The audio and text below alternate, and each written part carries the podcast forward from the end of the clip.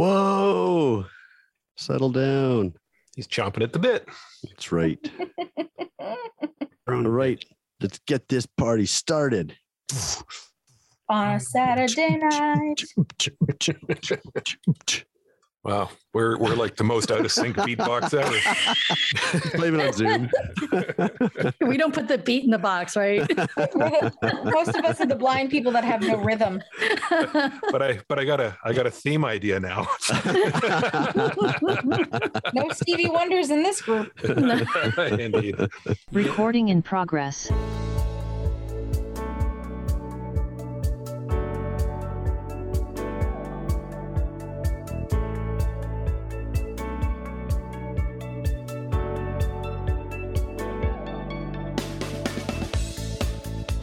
Hey, and welcome to another episode of AT Banter. Banter, banter, banter, banter. Uh, this is, of course, the podcast where we talk with advocates and members of the disability community to educate and inspire better conversation about disability. Hey, my name is Rob Mineault. Joining me today, Mr. Ryan Fleury. Aw, thanks so much for remembering me.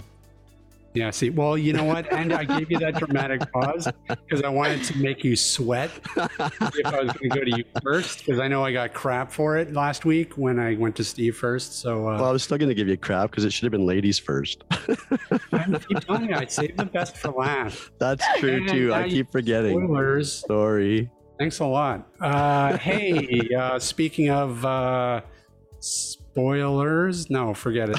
Oh, No, what? I don't, I don't know. Hey, it's Steve Barclay's in the room too. Hey, I'm gonna say hey because Rob says hey. hey. Yeah, it's my thing. Hey, it's Rob. I'm gonna have to. I'm gonna have to talk at the Christmas party. Uh, hey, uh, who else is here? Hey, we also have Lis Malone here. Always happy and shocked at the same time to be invited back. Yeah, listen, we're shocked that you keep coming back. So, It's, it's a mutual shock. yeah, yeah, exactly. We just we stand and stare at each other for a good five minutes because we're both in shock. Uh, and okay, but th- that is not all. We do also have a very special guest for today's episode. Ryan, I'm going to let you do the honors because this is kind of your thing. I say hey, and you introduce our guests. So, Ryan, who else do we have here? Joining us this week is Amy Amantea, who is an artist, accessibility consultant, and advocate in the disability community. Welcome, Amy. Woohoo! Happy to be here. Yay! Ooh. Man, somebody else is happy to be here. This is weird. Like, what's what's wrong with us? What else can you do on a rainy day in Vancouver? Yeah, well, that's true. That- that's- Anybody else's backyard flooding? Mine is. Nope. Eh, Well, my basement is, but uh, Uh huh. not my That's ridiculous. Um, uh, all right. Well, listen. Uh, let's uh, let's get right to business because I think I feel like we have a big show today. I'm excited. Um, Ryan, why don't you tell the fine folks what we're doing today? We are talking about a topic I know absolutely nothing about, but today's topic is all about ableism. Well, I can tell you, Ryan, I know a lot about this topic. So you're in good hands. I Good. I promise. can just sit back and let you ramble. And once again, a lady saves the day. A lady Absolutely. baby. Hey, that's right, Lis. That's right. I knew bringing you on was the right choice. Right, the three, the, us three guys will just go just get a, get a coffee. Go grab a beer. we Thanks got this. doing. Amy and I, we got this. Don't worry. No, okay. All joking aside, though, this is a very uh, important topic to us. Uh, I, I've wanted to do uh, a show about this for a while, um, but uh, we just we weren't really sure how to how to approach it, uh, who to have on. The opportunity presented itself. Uh, Amy offered to come on and uh, and help us talk about this, and uh, we took her up on that, and and here we are. And here I am. So you know what? Let's maybe to start out. Um, why don't we just just for people in the audience who may maybe aren't familiar with the idea of ableism, um, who wants to take a stab at at giving us like a little bit of a loose definition of of what we mean when we we talk about ableism? Well, I'd love to hear what you all think about it before we get into the nuts and bolts. Anybody? Any volunteers? I'm No. happy to throw one out. Yeah. Okay. So I think this is it's probably close to what the textbook definition, but in a nutshell, it's the discrimination on the basis of either physical, mental, or intellectual ability. I also I also think of it as the forgotten ism, if you will. yes. I know exactly what you mean by that. That's like a right out of the Webster's dictionary. Perfect. I was talking to somebody about this uh, the other night, and that's kind of how I framed it too. It, it really is an ism that's unique from all of the other isms that are that are bad. Um, in because I really do think that it is forgotten. Not a lot of people really know about it or even think about it all that much. Mhm. Um, and it's it's a little bit more insidious than a lot of the other isms because it doesn't a lot of times it doesn't necessarily have any malice behind it but it's still like really prevalent in people's attitudes Yeah, this is this is what we call a microaggression. Um, and I guess you know all equity seeking folks. Um, I use that as opposed to marginalized people. Um, I think uh, uh, you know, like when we talk about ageism, it's pretty clear what that is. We talk about racism. I think many people sort of have this understanding of racism.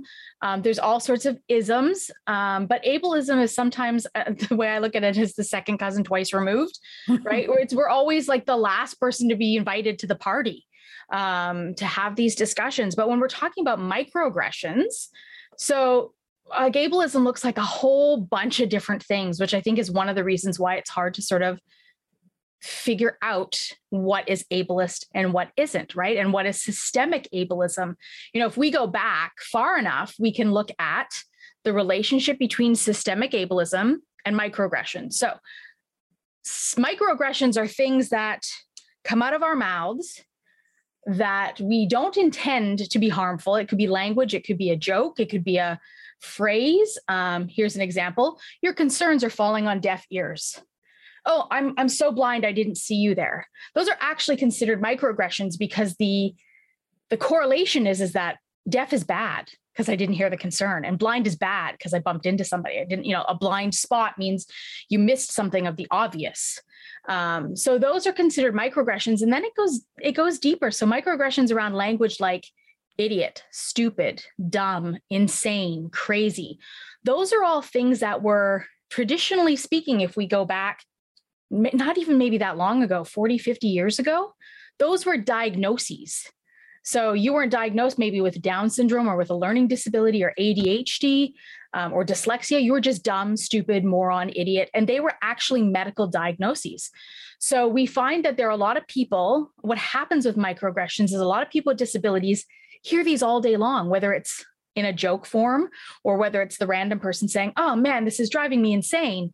Um, and imagine if you are somebody who identifies in that way and are impacted by language and hear this language all day, every day, and the type of mental toll that takes on you, the way it breaks down your own spirit as a human being. I mean, I, I know a lot of folks that live with mental illness that are truly, truly impacted by folks using terms like crazy and insane and nuts and all those things. So, like, it's been a real learning curve for me too when I teach about microaggressions around disability. How do I edit my own language? Because every once in a while I want to say, this drives me insane. And then I say, nope, it drives me bonkers. It drives me batty. It drives me bananas, right? Like trying to find these other words that are maybe more inclusive um, of, of all people around us. And that's the same. I think for me, it's the same when we talk about gender identity and gender expression. Like I no longer say, hey, you guys, because there are some people who don't identify with that term. And that's really, really devastating um, in an impactful way on their their sense of self. So I say, hey, friends, hey, folks, I use non gendered language. Um, and I think that's how we can be inclusive of people because we just don't know who's in our space. Right. And I don't want to hurt anybody or offend anybody if it's not necessary. And it's no big challenge for me to change my language. That's just microaggressions, friends, in a in a in a compact little box. Well, and I feel like, you know, those may be termed microaggressions, but actually, I think that out of all the different ableist issues, those are actually the hardest ones to break because, That's, yeah. uh, you know, in general, people people have been using these idioms and this this phrase for years and years and years, and those things are really hard habits to break. Yeah. And you know, even you, you know, you're you, you know, you you mentioned that you go out of your way to to make those changes yet even occasionally you do slip. So you know for somebody who like the average person out there these would be really really hard habits to break. And especially when i feel like there's a there's a segment of you know the general public that would push back against that a little bit and be like oh well that's harmless. That's just a Right. saying or that's not exactly that's not what i mean but they don't really understand necessarily the impact that that can have on somebody who that is relevant to Right, right. And how it changes the course of um, what they do in their lives. It, it can also change how they access employment, how they access education, how they access the medical system. Because a lot of these terms, too, are still very much tied to the medical model of disability, which is a whole other thing that we can have a whole other podcast about. But essentially, that's the idea that folks with disabilities are broken and need to be fixed, as opposed to the social model, which is again in a, in a in a small little compact box is the idea that it's the environment that is the barrier not the person doesn't have the barrier it's the environment right? So the person doesn't need to be fixed we just need to remove stairs. Um, you know as a as an oversimplification of of the the difference of the medical model and the social model. But you know i have and, and it didn't occur to me either for years and then i had become uh, involved in spaces with people who were talking about these from a very deep rooted place and a place where um, you know they had become isolated in their homes because they were afraid of the world because the world looked at them in this way and they experienced this kind of language all the time whether it was from educators or medical professionals or family members. And it just took such a toll on their mental health their sense of self their sense of like empowerment and independence and just like like set them back as human beings. And i don't want to do that to anybody truly. Um, whether i'm impacted by the language or not is another story but because there are folks out there that that are it seems kind of unfair. This is like a, a- a- this is another example of a microaggression for other equity seeking groups. But you know when we when we hear things like ball and chain when we're talking about a woman the old ball and chain um, that's a microaggression. So like for women identifying women out there what is it like when you hear your partner say that to you all the time? It starts to take a toll sometimes. Um, uh, people of color notably black people when we use the term nitty gritty i encourage you to google that. It's so very racist. You'll never use it again. Um, but Really? people but people don't know this right? And so sometimes with the microaggression you don't know what you don't know. And so the, the intent is not to harm um, but we have to do a little bit of research into changing our vernacular maybe possibly dot dot dot. Yeah look at look it up. You'll see some some real interesting facts about where that term came from and i was in the space with with somebody who identified as black and somebody used that term and i was shocked when they explained i like you know it's like how many other terms am i using that have these deep rooted systemic either racism or oppression or ableism to them and we have no idea where they come from I, I do want to bring up a point that, Mm. and I think that the the discussion about the microaggression is extremely valid. But when we're in a society where we have so much trouble getting rid of even the aggressive language, Mm, or yeah. not even putting that language on the same playing field, then how do we move forward when when we're still allowing so many of these other hurtful terminology, whether it be on any of the isms, yeah and then taking it down a level to the micro.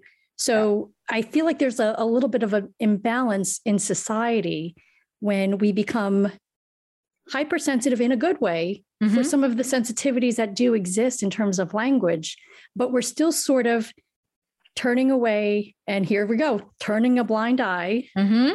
a common one, to some of the other language that is used. And I'm going to just give you an example. When you hear some very hateful language about, let's say, certain ethnic groups, Mhm. namely the N word, which is why I'm only saying the N word because it's a horrible word and it's a very hurtful word.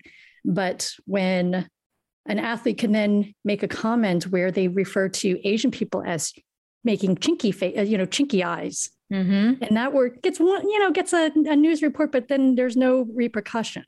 So Yeah. when you have certain things that aren't even on the same playing field, then how do we how do we pick and choose? this is i mean you know if we if we you- you're absolutely correct by that and i think there are some things that are more obvious and some things that are less obvious um, and so microaggressions are are really very non-obvious to folks. Um, and then you go kind of go up a tier to a little more obvious, which is like we don't refer to people as wheelchair bound or bed bound or home bound, right? It's like the wheelchair is the device that allows me access to the world, right? I'm not tied or bound to a wheelchair. So that's also considered ableism. Um, and you know what, Lis, as you talk about um, these identifying features that we use for racial and ethnic groups, I just I just did a panel discussion um, earlier in the week on how we in audio description identify characters of mm-hmm. different backgrounds because some of the folks were saying we had users who were of different backgrounds and there was a, um, a, a woman who identified as south asian and she said i really hate it when people say that a south asian character or an asian character has almond eyes because it, it continues the, the stereotype mm-hmm. it, it re-stigmatizes a community it's the same person same thing as saying to some extent like this is a jewish character and they have a large nose. Mm-hmm. you know like we're taking the stereotypes from history and adding them into our audio description. And then what does that do to the listener? We think we tend to think in media that media is god. And if we hear it on tv we can we can emulate that. Um, and that's where we get our cues from. So there's a real danger in using language that's not representative of the community right? And has no input from the community um, and I think the same is very true for ableism because it looks like all sorts of, all freaking sorts of things. Yeah. And you know, it, it's funny. Language is, is such a funny thing. Very um, much. But it's really hard to change. And yeah. I feel like part of the key to this is, you know, and it's interesting that we're talking about language first because um, I feel like in order to get to the place where we need people to start um, altering the way that that they talk about disability and to change some of this language and to be aware of what they're saying i feel like we you, we have to we have to make them understand what ableism is and and why it's important mm-hmm. um, first in order for them to really clue in and be like oh okay you know I, I do need to watch what i say one one that I, I struggle with on a regular basis is the term able-bodied well that's hmm. interesting because you are able-bodied? As as somebody who i guess self-identifies as being able-bodied um, i wonder if that is something that people find discomforting. Have you heard the term tab? Tab no, no i haven't. So many of us in the disability community um, refer to people who, who are able-bodied as tabs okay. Temporarily able-bodied. That's a good way of putting it. Right? Like you're not guaranteed to be have a body free of injury or illness mm-hmm. for your entire life. You could join the club tomorrow, right? Like uh, knock on wood, I don't want you to. I have been part of the club at times. Yeah, that is a reality. Um, you know, I here's here's um from all of the research that and I have done, lots of research and had lots of roundtable discussions, lots of panel discussions, a lot of anecdotal stuff, and a lot of um, actual like research based surveys out in the world around language around ableism around how people and and you know the truth is is that language is different for everybody but there are some real common things like you know person first language is much more popular than um, identity first language but it also depends on who it's coming from so person with a disability like coming up on december 3rd is international day of persons with disabilities not disabled persons um, and so if you're able bodied, like I encourage folks when we talk about language, that you don't get to use the term disabled because that's a reclaiming word. Right. So when I say I'm disabled, it's about the environment being disabling. When an able bodied person say it's disabled, it's about me being broken. Like, right. So there's, there's a power dynamic there, which can be a part of an ableist society, which is how folks that don't have disabilities look at folks that do. So like like here's the one of the most obvious ones. You go in for a job interview and you're blind or you're a wheelchair user and the person behind the desk wonders to themselves, "Huh, I wonder how that person uses a computer. I wonder how they'll get to work. Will they be late because they're sick? Well you know all of these things these are ableist assumptions that folks make because you don't have the information. Whereas statistically people with disabilities who get employed take less sick days.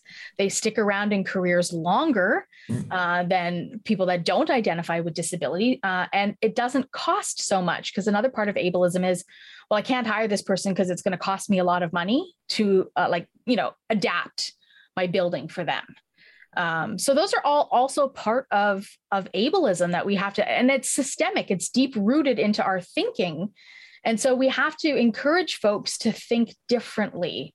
And that's where the rub is, is because not everybody buys into this idea, but it makes a difference from my end when I go into you know when I, when I was trying to go to to uh, college and I won't name which one it was um, and and the pushback I got about how I was going to be able to participate in some of the programs. Um, and I thought well give me a try. I have the right to to the same teaching as any other person does. That's you know up to me to figure out how I'm going to you know write my assignment. That's not up to you to decide that um, so, like, ableism looks like a whole heck of a lot of things. Ableism also looks like, if you're curious, when I'm sitting on the bus and somebody says to me, So, how did you go blind? Well, it's none of your darn business how I went blind.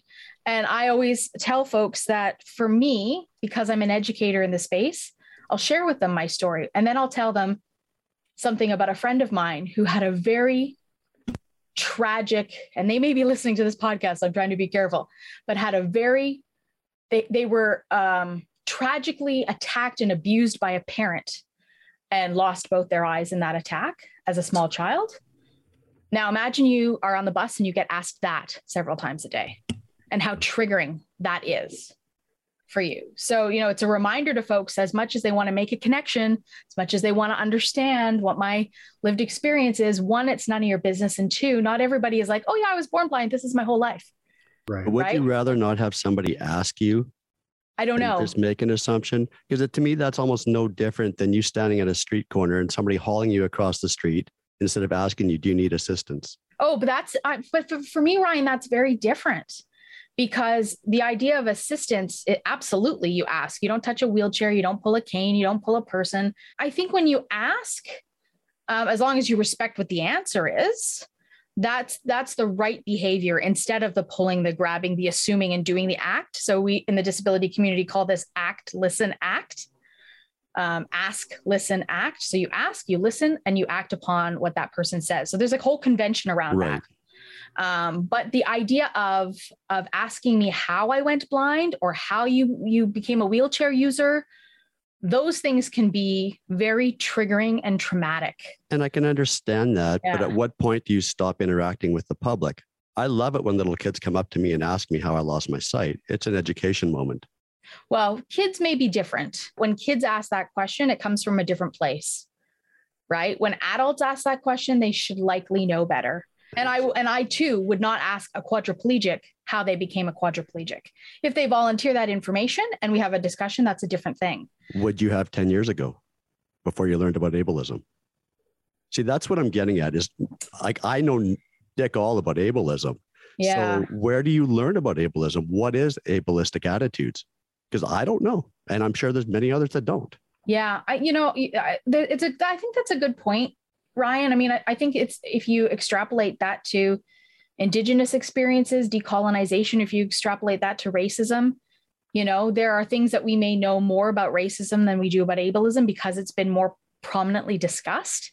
And the disability community doesn't rally the same way as other equity seeking groups do, do, right? Well, the other side of the coin is the disability community can't agree on anything that is well they can agree on some things but there is there is a challenge with that as well. You are absolutely right.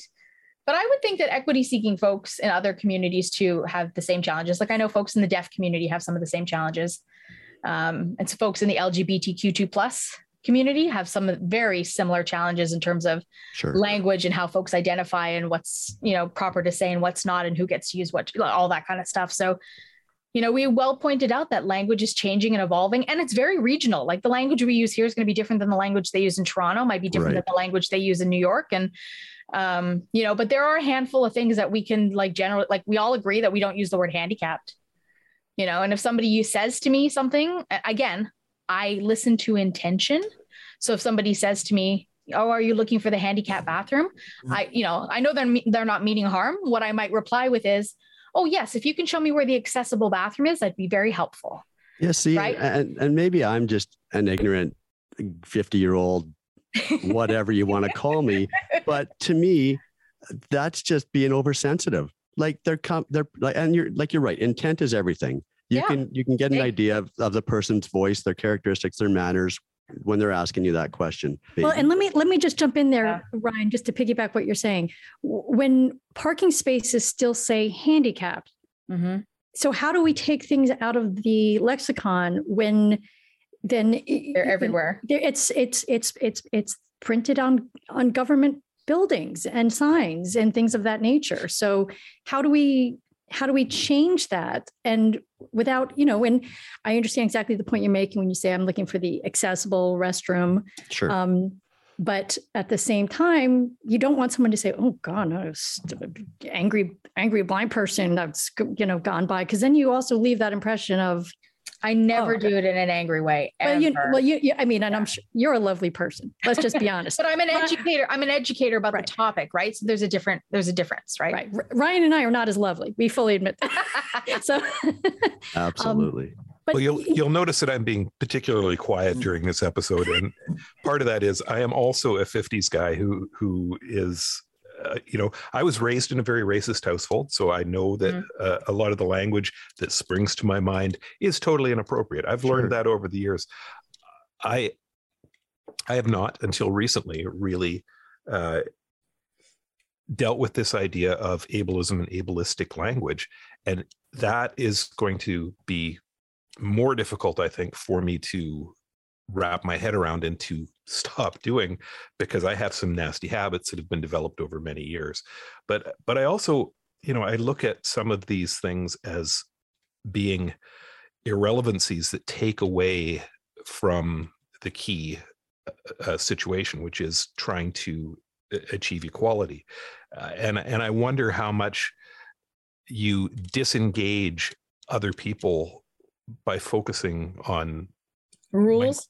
well minutia thing, Yeah. things that you know don't necessarily bring about a good result and and one of those things i think is is criticizing language whether uh, eh, you know, I like what you said, Amy, about um, uh, about you you you view it with intention. Not everybody does, though. Some people Mhm. are more reactive and might jump on somebody for using an inappropriate phrase rather than Yeah. you know engage them Trying, yeah, what the intention is. Yeah. and, and that stuff turns off people and and creates resistance to to the idea um you know you you gave the example of of nitty gritty and you said google it and i'll never use it again i, I see nothing that that google has given me here I'll send you the link.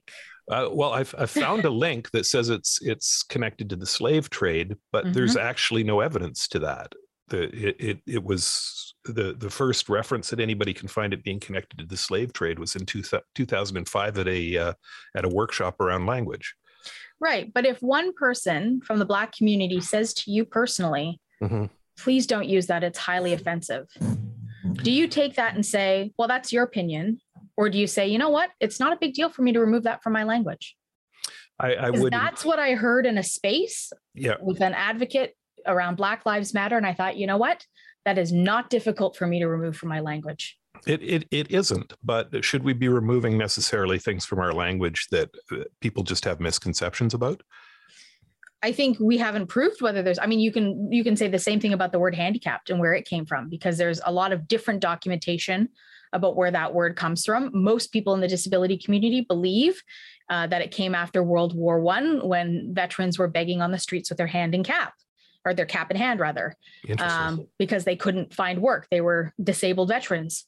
Um, but if you do enough research, you can find that this goes all the way back to like I don't know the 1500s. And one of the one of the French, uh, I don't know, I want to I want to say it's King Louis, but I'm sure it's not. But one of the one of the kings who, in the same way, actually to some extent, made it legal for their their uh, warriors who were injured to beg for money for money. Yep. um, because they thought it wasn't fair. They weren't going to be able to get a job. And then you look at that and you go, well, that's actually kind of equitable, right? Um, for the 1500s.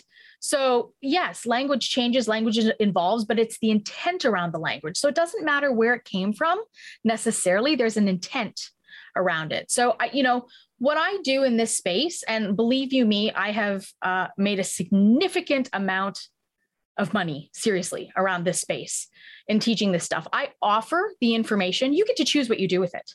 I'm not asking you to change. I'm, I'm telling you what comes from community members that comes from, and if you look, look like um, deep enough into some of the big disability organizations and the language that they use, um, you know, Autism BC, for example, they're a community that uses identity first language as opposed to person first language.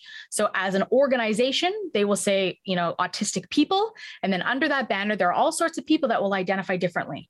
Right. But that's the highest bar of language. So you take your cue from that. So if you're writing on your website that um, we are accessible for autistic people, you use the language that that they model.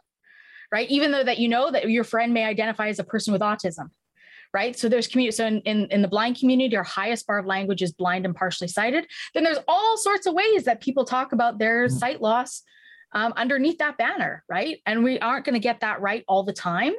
But I, I continue to think that if we use the highest bar of language, we offend the least number of people. And the idea of this extreme is absolutely valid. I too think, okay, there's an extreme here. When's the pendulum going to come back in the other direction?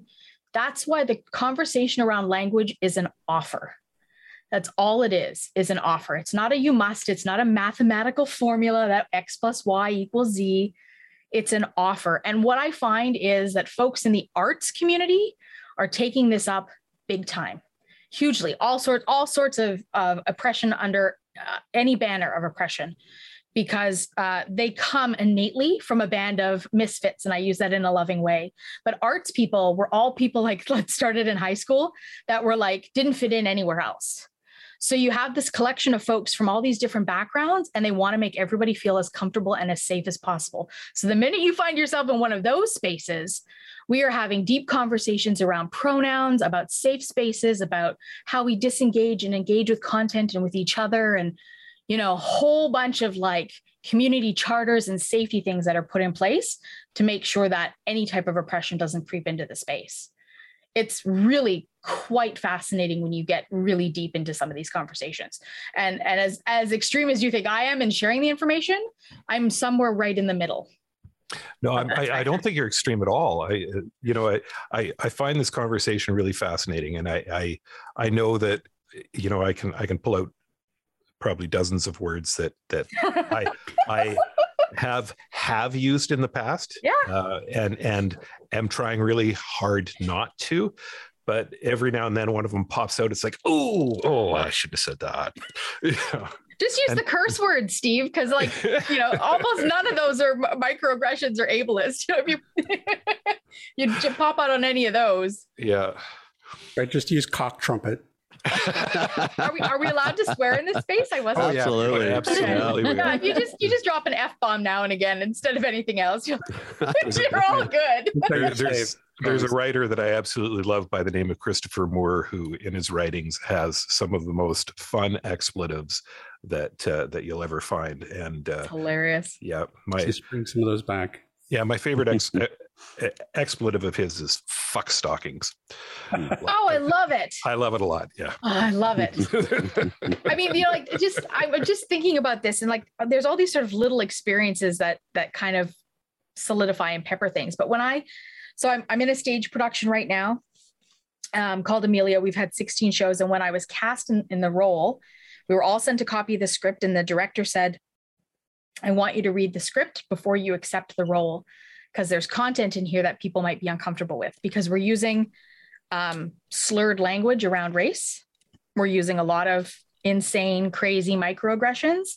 And they wanted to make sure that people felt comfortable with the script, knowing that we can't really change it because it's somebody else's writing before we agreed to perform and say these words out of our mouths, right? Like, so this is like the kind of community contract that's being created that we're going to, we're going to create a safe space for each other and what's in the script is in the script but you know we're we're creating an environment where we can support each other through that language. Because there were some people in the cast who were profoundly impacted by some of this language. Um, so like there you go right? It's it like it mm. exists everywhere and it's just if it's on your radar you notice it. If it's not on your radar you don't. And there are a ton of things that aren't on my radar surely. Uh, when we get deep into talking about decolonization i think to myself i don't even know where to start right? Like I, I just sort of in the, since the pandemic started have learned how to do a proper land acknowledgement and the meaning around that and how I become an ally to that community. And my invite for folks is become an ally to the disability community. How do you do that? Well, you consider some of these things and make some changes where you can make changes. Yeah, I have, I have a couple thoughts. I mean, I, I think that for a lot of people, you know, we'll be honest, like change yeah. is hard. Change is hard. Um, and for a lot of people, things are changing really fast. And I feel like that's why a lot of these issues are, are getting pushback from people mm-hmm. um, because it's a lot of change and it's a lot of change fast. And I think that it's all positive change. Um, but to step it back a little bit and, and talk about um, the disability community and like not being able to agree on you know the type the language the specific language to use. Mm-hmm. i mean I, I, I get it you know and, and i feel like a, a lot of the place where people have been landing is that it's an individual choice at mm-hmm. the end of the day. People have the right to choose how they how what what language they are particularly comfortable with. Absolutely and I think that that's really the important part of this. It, it's about ownership. It's about the disability community having the right to say, you know what, we want to have the choice about how we're spoken about. And and I feel like and whatever that those the particulars of that are, that, that's not the important part. The important part is that we give the community that power. And I feel like that's what's going on, you know, in all the other, you know, um, minority advocacy spaces as well. Um, it's just giving the power to to people to be able to to choose how they want to be spoken about. So here's my pushback on that. My only pushback, because I agree with you. I uh, in, in all my documentation, my teaching, it is about the individual choosing the language. So if somebody says, "Oh, I'm handicapped," I'm not going to I'm not going to correct their language. That's how they identify. Um, but how does that help you in marketing? How does that help you if you are putting on your website that you want to be inclusive to a specific group, that you are inviting people into your space um, from a you know from the blind community or the deaf community?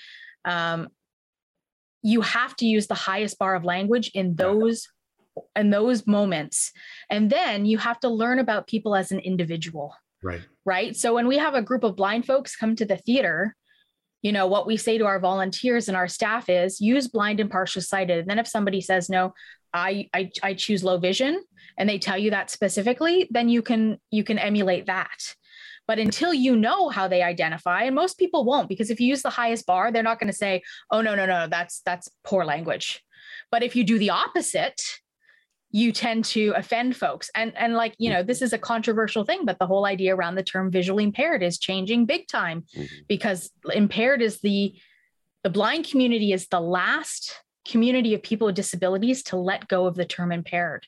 So in terms of community language highest bar you're not cognitively impaired you're not mobility impaired you're not hearing impaired.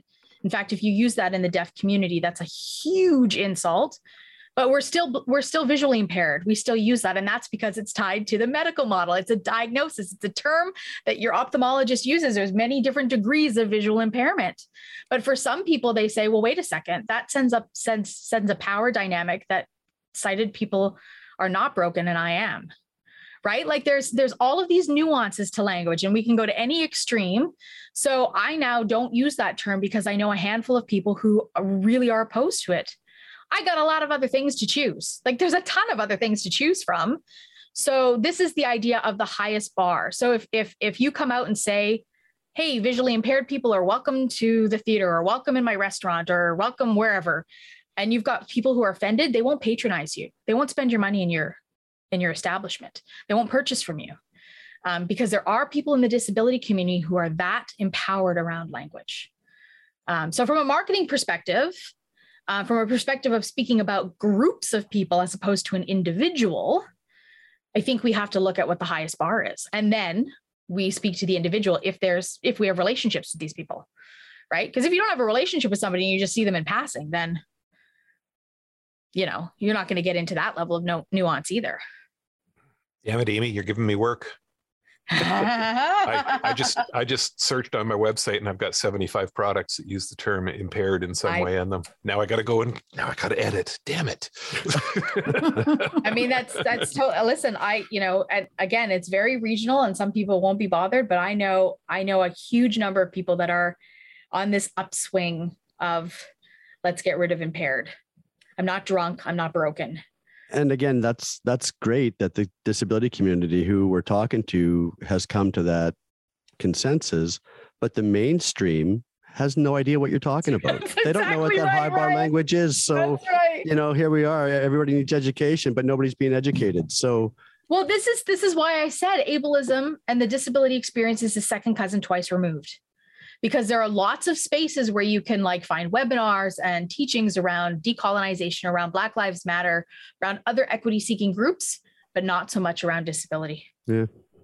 Right. And so it makes it a lot, a lot, a lot harder. And this is why people come knocking on my door because they hear from another organization that I've shared some information and another organization that I've shared some information um, and so it started to to chain you know to to snowball i guess is the term because um, nobody else was offering this information in this space. And it's just that i had been so interested in language from the moment i acquired my disability from the moment because i was a sighted able-bodied person until i wasn't. And then all of a sudden people were calling me things and i was like no i don't identify that way. Hmm. um, and I started to research why I felt the way I felt around language because people were looking at me as if oh I was I was not broken and now I am and it's like well wait a second there are lots of things that I can do don't assume that I'm broken and that I can't do anything and that impacted me so much in the world that for 12 years I couldn't get employment as a blind person 12 years right. right? And so then I started doing some real research into language, into other people with disabilities and what they felt about language. And yes, you're right. There's nuances. People will identify, but there is some consensus around language. Um, and then there are some people who are like, yeah, you know what? I don't care. Whatever. Call me whatever. No big deal. And those folks we don't have to worry about in the same way as we have to worry about folks that really are impacted by language. I would say I'm somewhere in the middle to be honest with you, because there are some terms I think, yeah, so what's the big deal about that? But because I know that it might impact somebody else, I choose not to use it. That's how I, Mhm. that's how I become an ally to my own community. That's that's me identifying that way, right? So I'm not I'm not uh, forcing anybody else to be an ally or teaching anybody else to be an ally, but offering information because it's just not. I mean, you can Google all of this stuff too, and you'll find it but nobody sits down and does that to an extent. I mean, you can Google micro and microaggressions and you'll find a whole bunch of different stuff in there, you know, or I, you'd have to be more specific. You'd have to Google ableist microaggressions. So Well, none of this stuff is like hidden. Well, and this is why we wanted to talk about it because it's it's slowly coming to the forefront. You know, we're we're hearing a lot about inclusivity, diversity, Mhm. accessibility, person first language. You know, Mhm. all of this in the last couple of years has really come to the forefront. And so stuff like ableism, like I was saying to Rob actually earlier today, I don't know anything about it. Mhm. And so a conversation like this needs to happen more often. And, and I'm so Absolutely. glad we're having this conversation because, you know, I, I'm exhausted already. It's exhausting. And uh, you know, I I know I know probably in an hour I'm going to say something ableist, and tomorrow I'll be in another one and another one and another one, and I won't even think twice about it. So Well, But but, that's the maybe- point. Maybe you will. you Maybe will. you will. Yeah. hopefully, maybe maybe you'll start i mean we did the same thing with racism too right? Like there are so many racist terms out there and sometimes you utter them and you go oh no. Sure. no no no no. That wasn't right. Check Yeah. that. Right? Um and then you know if you happen to be in a space where you offend somebody you're like i'm i'm really sorry. I'm working on my language. Right? Mhm. like you know i think that's also i think that's also important is that when we make a mistake if there's somebody there that is offended that we just own up to that Yeah. right? Like we don't play the ignorant card. We just say you know what? You're right. You're absolutely right. I'm working on i'm learning. Right? you know i'm learning. Um and and there are lots of you know things that i've edited from my language. And i, I mean like if you want to you want to talk about minutia like i used to love to say the word like hey friends let's just get together and have a powwow okay no no that is that is discriminatory Right. against indigenous folks i Right. need to remove that from my language um right and so again minutia nuance Hmm. however you want to put it extremes but the truth is, is that chinwag or having a gab is just as it's just as interesting to say, right? It's just that it's we. You're right. We get into this like default habit, right? Well, we learn from the environments we're we're raised in and brought up in, right? And we're True. surrounded And what by. we see on media. Yeah, Yep. Yeah. well, well also you need you need somebody in your party to actually express offense to it right because if you are never if you're never yeah if it's if it's never corrected or ever pointed out then i mean uh, uh, why would you ever remove the behavior so this is a really good point Lis that you bring up and i'll only just say that um, as as folks that want to be allies and what we're asked from every from every equity seeking group so if i'm in a space and my friend is being misgendered it's up to me to stand up not in a performative way but to be their ally right? And so they may misgender my friend and I may use the language to gender them properly. So if you're hearing somebody tell a joke about disability that's really not great, then you say to your friend, "Hey, you know, that's just not that's not cool." Right? Yeah, I wanted to say that's not kosher. I don't use that word anymore either because it's not my word to use. Um, and I don't know that the Jewish community cares that I use it, but I just choose. I, you know, but there's the example, right? Mm-hmm. So it is up to us. You know, it's the same thing if you're in a in a circle and a, a racist comment is being made. You know, do you stand by there and you say, "Oh yeah, that was kind of funny. You know, I'll just overlook that." Um, and I was again in a space the other day with a group of folks, and we were having exactly this conversation. Um, and this woman identified as black, and she said, "You know, sometimes I'm so afraid." to say something because I don't want to lose my job, because I don't want to be looked at as um, a troublemaker, because I don't want to look at as disruptive. And that's part of ableism in the disability experience is that we always have to be nice. We can't have a bad day. If we're not nice to people, we're never going to get what we need. Um, but the reality is, is that we're human beings with a human experience. And sometimes we just had enough, right? Um, but, so we need a disability we need a disability uprising to shake the mainstream up a little bit. Can we can we storm what is it they did in the 504 uh, for Crip Camp? We have to right. we have to storm our legislature and yeah. hang out on the steps and and uh, you know abandon our wheelchairs at the bottom and drag That's our right. bodies climb ourselves, drag ourselves. Right? Yeah. Canadians don't do that. I know. Yeah. but you know, our, our, you know, Black Lives Matter was a big thing recently, yeah. and that community rallied to to make a statement. And this yeah. is why, again, you know, ableism and the disability experience is like the last thing on the list to talk about because we don't stand up and say, "Wait a second, we have an experience too." Right. Yeah. Right. And Agreed. because any of you can join the club at any time, you able-bodied folks out in the world, accessibility and, and inclusion should be just as important to you. Sure. Because tomorrow you may not be able to navigate those steps like you can today. Yep. Well, and that's you know, and that's part of it. What never makes sense to me is, is that why why the pushback against accessibility and inclusion yeah. when absolutely every single one of us to a person is probably heading towards being a member of that community. So it's yeah. really dumb and counterintuitive yeah. to actually have this the last place that we address.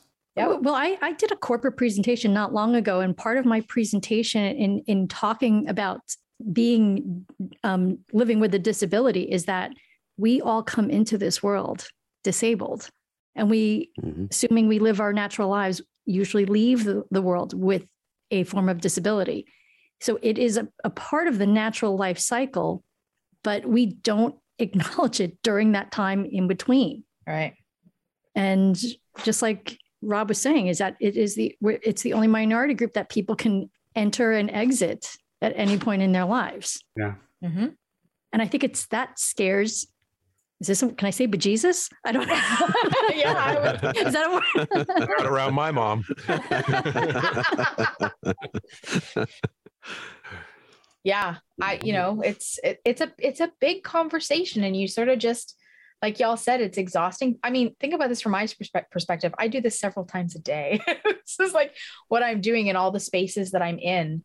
Um, so i'm having these conversations a lot with folks and i am constantly learning from from our communities and from folks around and that is also the beauty of the work is that it it keeps it keeps evolving and it keeps changing and it and it that's a good thing i think you know um, in all for all equity seeking people it's a good thing that we keep having these conversations. Um, even if they don't resonate even if they don't absorb in the moment it's like the more somebody sort of experiences them the more we recognize them right, right? yeah. Yep. That's so, that's the work friends and all, for all of us who are out who are in equity seeking groups and who want to be allies of others in equity seeking groups.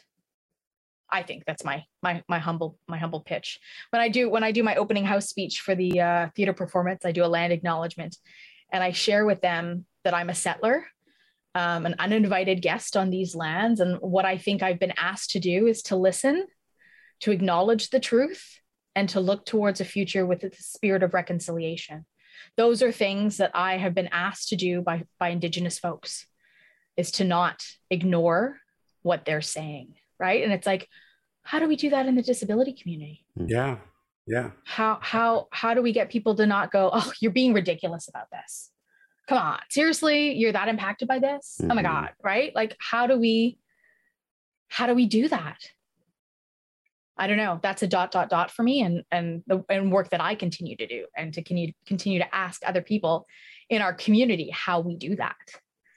Um, in terms of that, though, some, one thing that I want to sort of uh, extend upon what you were just talking about is that one what do you and i want to get your impression amy because you're you're really in this space but for me you know sort of on the outside looking in i get sometimes sometimes intimidated by the real i don't know what the word to use is but the the, the sort of the real passionate advocates mm-hmm. that are out there and i think that part of this is a social media problem because i think that mm-hmm in the social media space, there are people out there that are just all about outrage. Like that's yeah. they they look for things to get outraged about yeah. and they look for people to attack. And this is part of the problem in that space that that I think that is almost counterproductive. Yep. Because they go searching out people to jump on about things like language and they attack them and all of that really does instead of instead of making it like a learning moment like we're having here right instead of teaching people what language to use they attack them and what that does is that those people then just become afraid to even engage and mm-hmm. they just they just shut down. And they're never talking about disability again or they're never posting or they're never you know they're, they're just not engaging. And i think that that's really counterproductive. What's your kind of experience in that? And and how do you see sort of a, a balance going on? Yeah, so I know some advocates in the space, and I, you know, I'm not sure I would necessarily call them passionate because I think I'm passionate, but my approach is logic, reason, understanding, education. Um, there are some advocates out there who uh, attack and who threaten. Uh, this is a human rights violation um, and and I find this is this is my my experience has been um, if you put the way I advocate next to um, that sort of antagonistic advocacy, um, I think that makes some folks with disabilities feel really powerful. But what it doesn't do is bring people back to knock on your door when they have follow up questions, right? So they, as you said, Rob, they they kind of go, "Ooh, I don't know if I can approach that person because the last time we engaged, they were really angry." And for me, everything I do is an offer. It's an offer. It's like I said, it's not, I'm not trying to change your mind. I'm not trying to, you know, give you rules or a system that you must follow or you will die, right? Like I am offering you what I know, what I've experienced, what I've learned from the community, all the information that's been gathered so that you can get it in, you know, hopefully um, uh, like almost a one-stop shop to start the conversation and to grow from there. Because like we couldn't possibly do everything in an hour or in, in, one webinar or whatever. But this idea of having enough information to go huh i'm interested in going to the next one. Huh i had no idea about some of those things. Um, so i tend to i tend to find in my own advocacy and i've been doing it for 15 years that you're better off to catch flies with honey than you are with vinegar that old that old analogy um, and I and I learned that a lot through working with architects um, and municipalities because these are folks that um, I don't want to say don't care about accessibility, but accessibility is always balanced against the bottom line, the dollar. So you really have to you really have to encourage people to do it because it's the right thing to do. Um, and try and leave the money out of it, which is a really hard thing to do. Because uh, again, at the end of the day, it's like, well, that's going to cost me a lot of money you know this is like this is just you know whether this is ableism or not um, I said to a developer once, he, he was building a $4 million condo, condo building, $4 million condos on the North Shore. And uh, they had two balconies. And we were talking about um, barrier free balconies so that folks who are wheelchair users can get out onto the balcony because usually they have like a step up or a step down. And that's done, of course, because the envelope can leak. They want to make it as waterproof as possible. Um, but it can be done with a barrier free balcony. It just costs more money. Uh, but build that in from the from scratch, no big deal. So I said to this architect because he said to me, "Well, what if we make one of the balconies accessible?" And I kind of laughed a bit and I said, "You know that Porsche that you came in today? What if I make the driver's side door not open, but the passenger door open?" Like if I'm spending $4 million on a condo because I live in the British properties in a big house and I've been there for 60 years, and I'm now a senior who's using a wheelchair or a walker or just has trouble with steps, and I'm going to downsize to a $4 million condo and I can't access the balcony, like what sense does that make? Um, and so that's like just another way of how we look at the disability experience from this lens of, well, it just costs too much for these people to have a quality of life. Um and that you know you know when i approached that like i could have said to him well you know it's somebody's human right to have a- equal access to their home. But i didn't. I, I i used an analogy that made sense to him in his fancy sports car and he was like oh yeah if i'm going to spend a $100000 on a car i want to get in both doors. Uh-huh. Yeah of course you do right? Like so i always am finding ways of meeting people at their level with wherever they are on what i call the accessibility continuum right? There's it's a continuum and we have to recognize where we are and make a commitment to just move forward. That's it. So you can you can come into the continuum and say I know absolutely nothing and every day I'm going to learn one small thing that I can do to move forward. And this is what I do. And like I, I work full time for the Arts Club, and every week I provide them with what I call an accessibility nugget. And it's just like a, it's a little tidbit, it's a little soundbite, it's a little thing on language or a little thing on the experience, and they they sort of learn it by osmosis, right? It's like, oh, every week I'm learning this thing. You know, I just sent them this week a, a thing on International Day of People with Disabilities. That's great. None of them have ever heard of that before, right? Now they know. So there are all sorts of ways that we can filter the content in uh, like digestible chunks so that it doesn't feel so overwhelming. But then there are some folks that really want to take like a deep dive three hour webinar. and I do that too sometimes because it just depends on what the individual wants and what they can, what their capacity is to hold it, right? Add me to your email list. Once a week is fine. Thank you. well, and it's interesting too because, you know, when when we're talking about changing these big societal attitudes, it can become mm-hmm. really intimidating mm-hmm. And feel like, you know, man, we're just at the bottom of this huge mountain. But, you know, maybe that's the thing about language and the importance of changing language because like you said before, it's a small change that people can make and slowly but surely, if they can just start to slowly change the way that they that that their, their language, slowly but surely their attitudes will come along with it. And you know, in terms of society, you know, if yeah. one group starts to do it, it just it it spreads. Yeah. And um, you know, that's how we start to really see some change you know one i mean you know ableism is a, a big barrier certainly to the community but the attitudinal barrier is like the two the two of them are married to each other right so it's yep. you got to look at the attitudinal barrier and, and the relationship to ableism and look at how we start dismantling that system right there's a lot of talk these days yep. about systems um Yep. And and that and that's part of it and it takes time and it will never be perfect because not everybody either believes, wants to buy in, wants to have these conversations, cares about these conversations. So we do what we can do as human beings, right? Like I also say that I educate one person at a time because that's really how it goes, right? Even if I have 50 people on a webinar, it's really still just one person at a time. And then the hope is is that somebody else is like, "Hey, you know what? I learned this thing. Um, I'm going to share this with somebody else." right and then it starts to grow that way and that only only happens when you when you educate in with the spirit of again i open all my webinars with this is a judgment free zone right like this is where you can ask your questions you don't have to worry about language we'll talk about it you know uh, i'll point you in the direction if you're like oh can i use this? Can i use that? Like use whatever you need to use in this space because this is where we learn. Um, and i actually don't get offered that often when i'm on webinars in other equity seeking communities. I don't get the opportunity to ask questions. Like if I I, I took an, an LGBTQ2 plus uh, uh, webinar recently, and I just had had so many questions about about the word queer and how the word queer is changing and means something very different than it did when I was growing up. Um, but I didn't feel safe to ask that question in that environment uh, because it's not my lived experience, right? So I really want to I want to create a space where folks don't feel judged um, if they have questions to ask about the disability experience, and that's where we do that. Don't ask me on the bus. Ask me in this safe place because um, this is where I I can engage with you in a teaching way.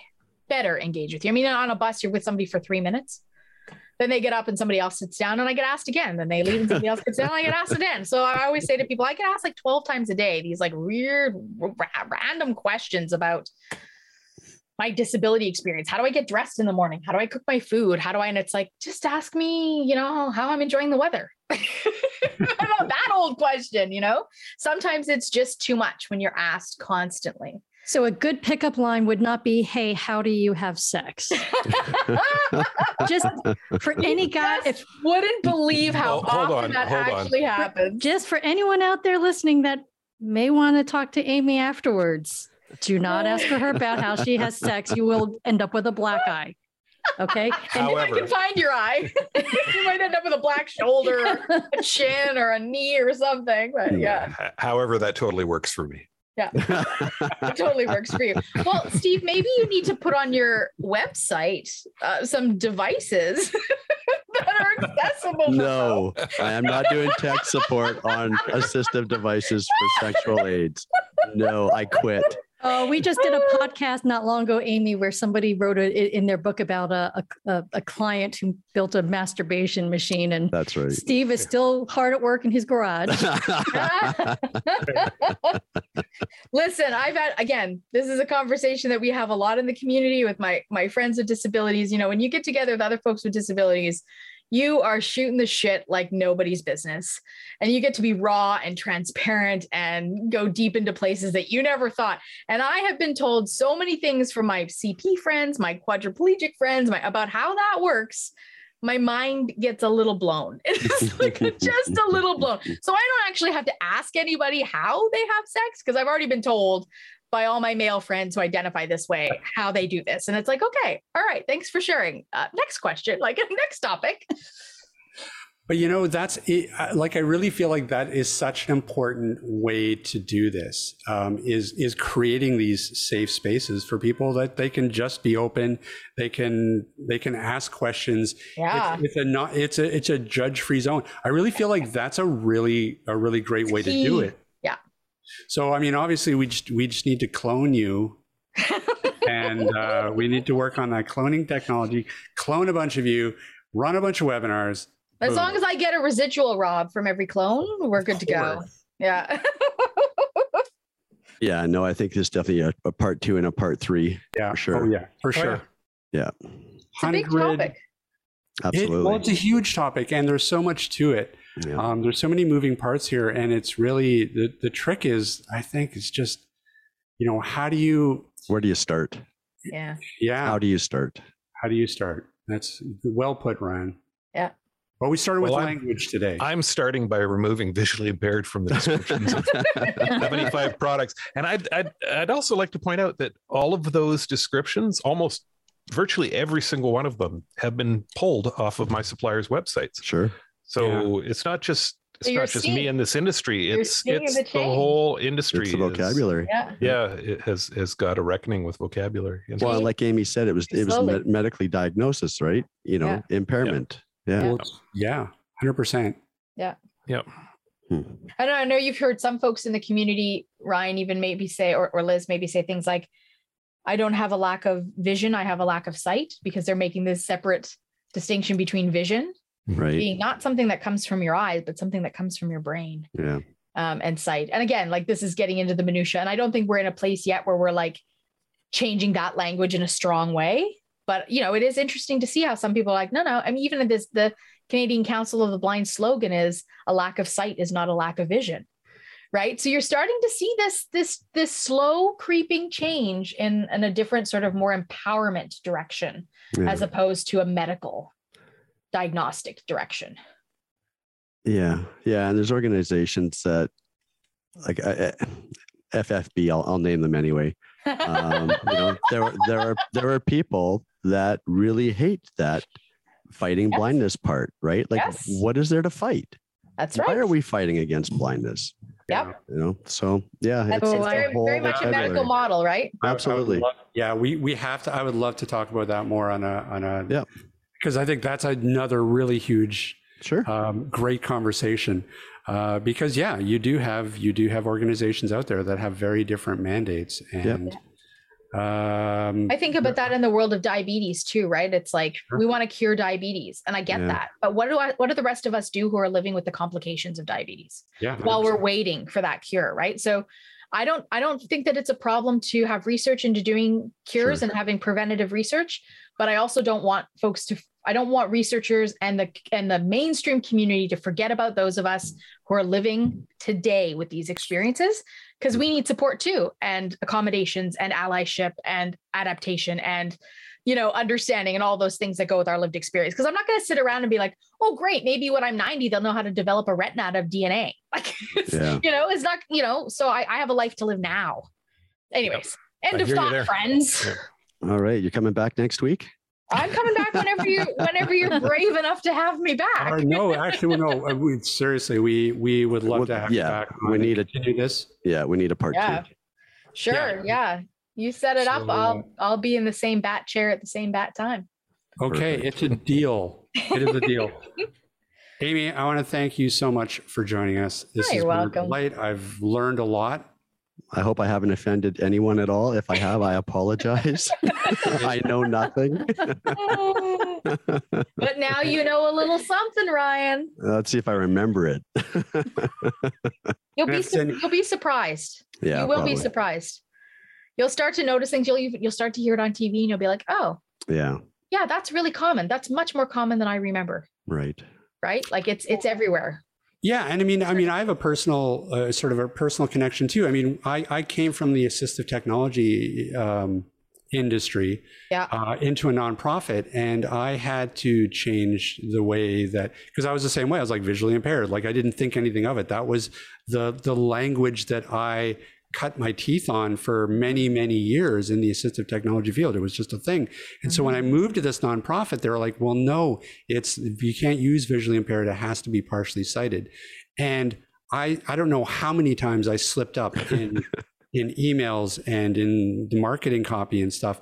Yeah. and and and it took a while but now it's just it's it's common. Like i never use that term at all anymore it's always partially sighted and i mean i think that i've i've kind of influenced ryan and steve as well because um, you know I, i'm always saying partially sighted as opposed to visually impaired so um, you know it, it takes some time but but it's totally possible But but here's the thing around that term though.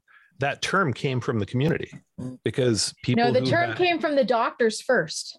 Okay. Right? You leave your doctor's office saying, "Oh, my diagnosis is visual impairment," just like you leave saying, "My diagnosis is stage three, whatever." Because I've had people take me to task for using the term blindness Mhm, in reference to them because they're not blind, they're visually impaired. mhm. And and I've been corrected to use the term visually impaired by people. So I think That's what I mean. The disability community can't agree. right so this again is the this is the reminder Yeah. that everybody gets to identify individually as they choose and if Yeah. you know that that's great but you're not going to address the whole community with that Right. term right Yeah.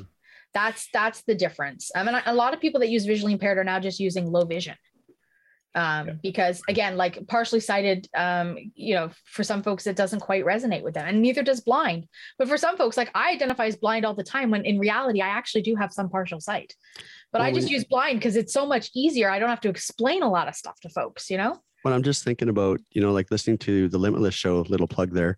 Um, you know, when people are talking about partially sighted, there is such a spectrum when it comes to vision loss. Yeah. And so when you say partially sighted, well, just because I might see shades of black and orange, is that sight? well um, i think you know there is a medical like, i don't want to get into that but there is a medical that's what I'm saying. There's a spectrum there, right? So yeah there, there is a spectrum spectrum of visual impairment so like and, and i'm reaching from my memory here so that i may not be 100% correct in how i'm voicing this but there's like profoundly visually impaired and like right. um, you know like there's a different different levels of visual impairment that equate to your 20 over 200 and up um, acuity. So you so you don't refer to it as legally blind? I use all terms. I use blind partially sighted partially partially blind low vision sight loss um, uh, non-visual and visual experience and legally blind. Those are seven terms that i use. I never use visually impaired because of what I've learned from my community. And I actually myself believe that because I don't want to set up a power dynamic. Um, I'm a I'm a human being first. Um, so I those are seven, and and it depends on like what I'm doing and who I'm communicating with and what almost they need to be able to understand my experience. If I'm looking for ketchup in a grocery store and I can't find it, I might say to somebody, "I'm blind. Can you help me find the ketchup?" Easy peasy, right? Like mm-hmm. you say, I'm, I'm partially sighted. They go, "What does that mean?" Yeah right? You know so it just depends on on what it is that i'm doing. If i'm i'm going to go in and try and i don't know buy a magnifying glass from steve i'm going to say i have partial sight because you know I, five i might need five times i may need eight times i don't know. Um, so it's really it's really, really just for me i'm a chameleon that way. It depends on who i'm trying to get the so this, I, I don't want to take the conversation into a whole other direction, now because I, or maybe I'll save this for the next mm. podcast episode. But I am curious. So you you you don't use a cane? No, I do. Yeah, no. My the, my acuity is is like close to twenty over twelve hundred. Legal blindness starts at twenty over two hundred. Mm-hmm. So I'm way. I have about two percent sight, way on the far end of close to totalness. Okay, no, because usually the, you know, the the the, the use of the the white cane not only of course to keep me from falling down a flight of stairs is also to alert the world around us that uh that I'm low vision, legally blind. yeah, like I can't find the damn ketchup. yeah. but you have to have people that actually know what that cane means. And this is another, like, again, a whole other podcast topic. But, you know, if we were able to, I, I was in a space once and I said, you know, children are sponges. So can you just imagine a world, just imagine a world where your kindergartner is learning a sign language? Oh, and maybe learning some basic braille alphabet and learning about what a wheelchair is and why people use them and what a white cane is how much more evolved as human beings they would be as adults.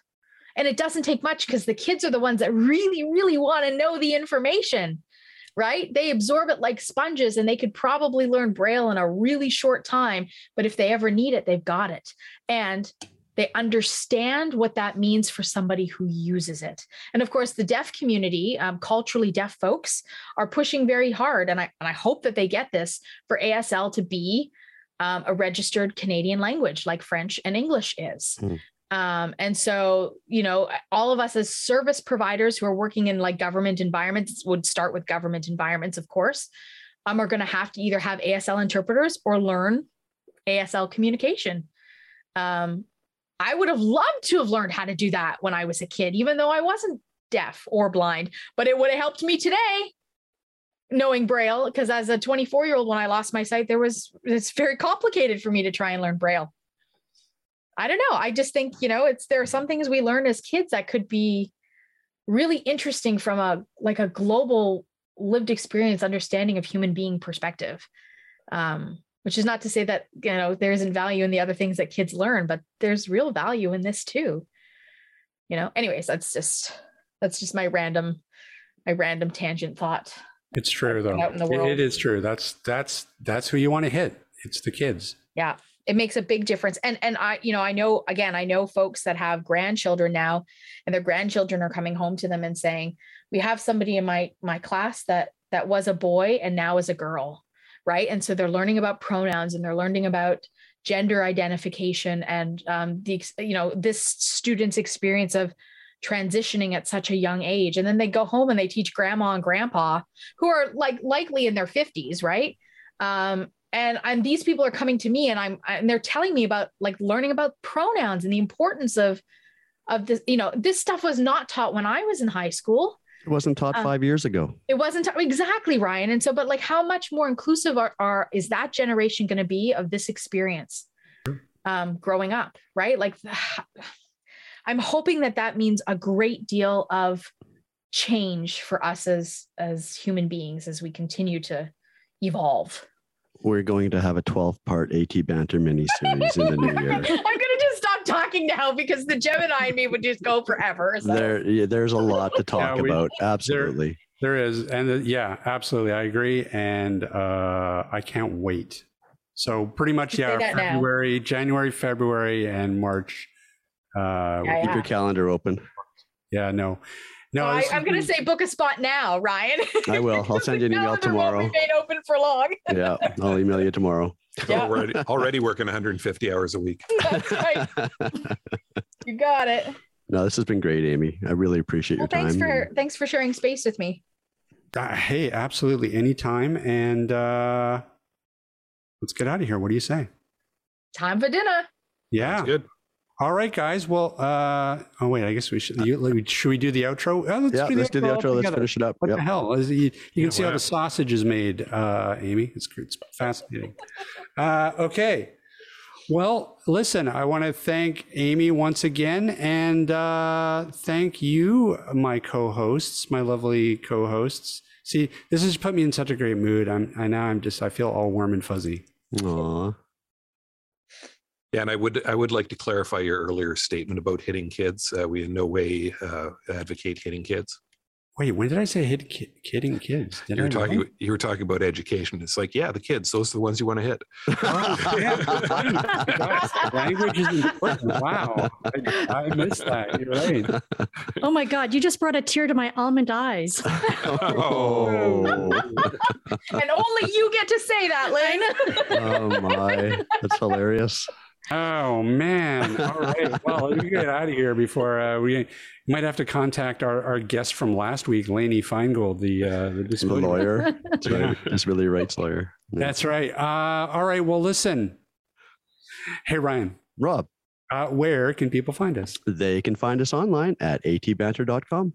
Hey, they can also drop us an email if they so desire at cowbell at uh, atbanter.com. That's right. And they can find us on Twitter and Facebook, but not Instagram. Hell with Yay. Instagram. That's hey, right. you know what? Speaking of that, uh, speaking of dropping Instagram, did you guys hear that Lush um, removed themselves from all social media? Yeah, Yeah, good for them. I applaud that move. I think everybody Yeah. should remove themselves from social media. It's I a- was it's I a- was very a impressed. rabbit hole none of us should be going down. Exactly. So who knows? Who knows how long it might be before AT Banter follows suit? Because Lush, I mean, even though every time I walk into a Lush store I sneeze, I find it- it's very this this scents are really overwhelming. There's too many Sense. open containers of like those bath bombs and stuff. It just like I don't even know what I'm smelling, but I just it, yeah, I just go into a sneezing fit. But good for them for removing themselves off social media. Indeed.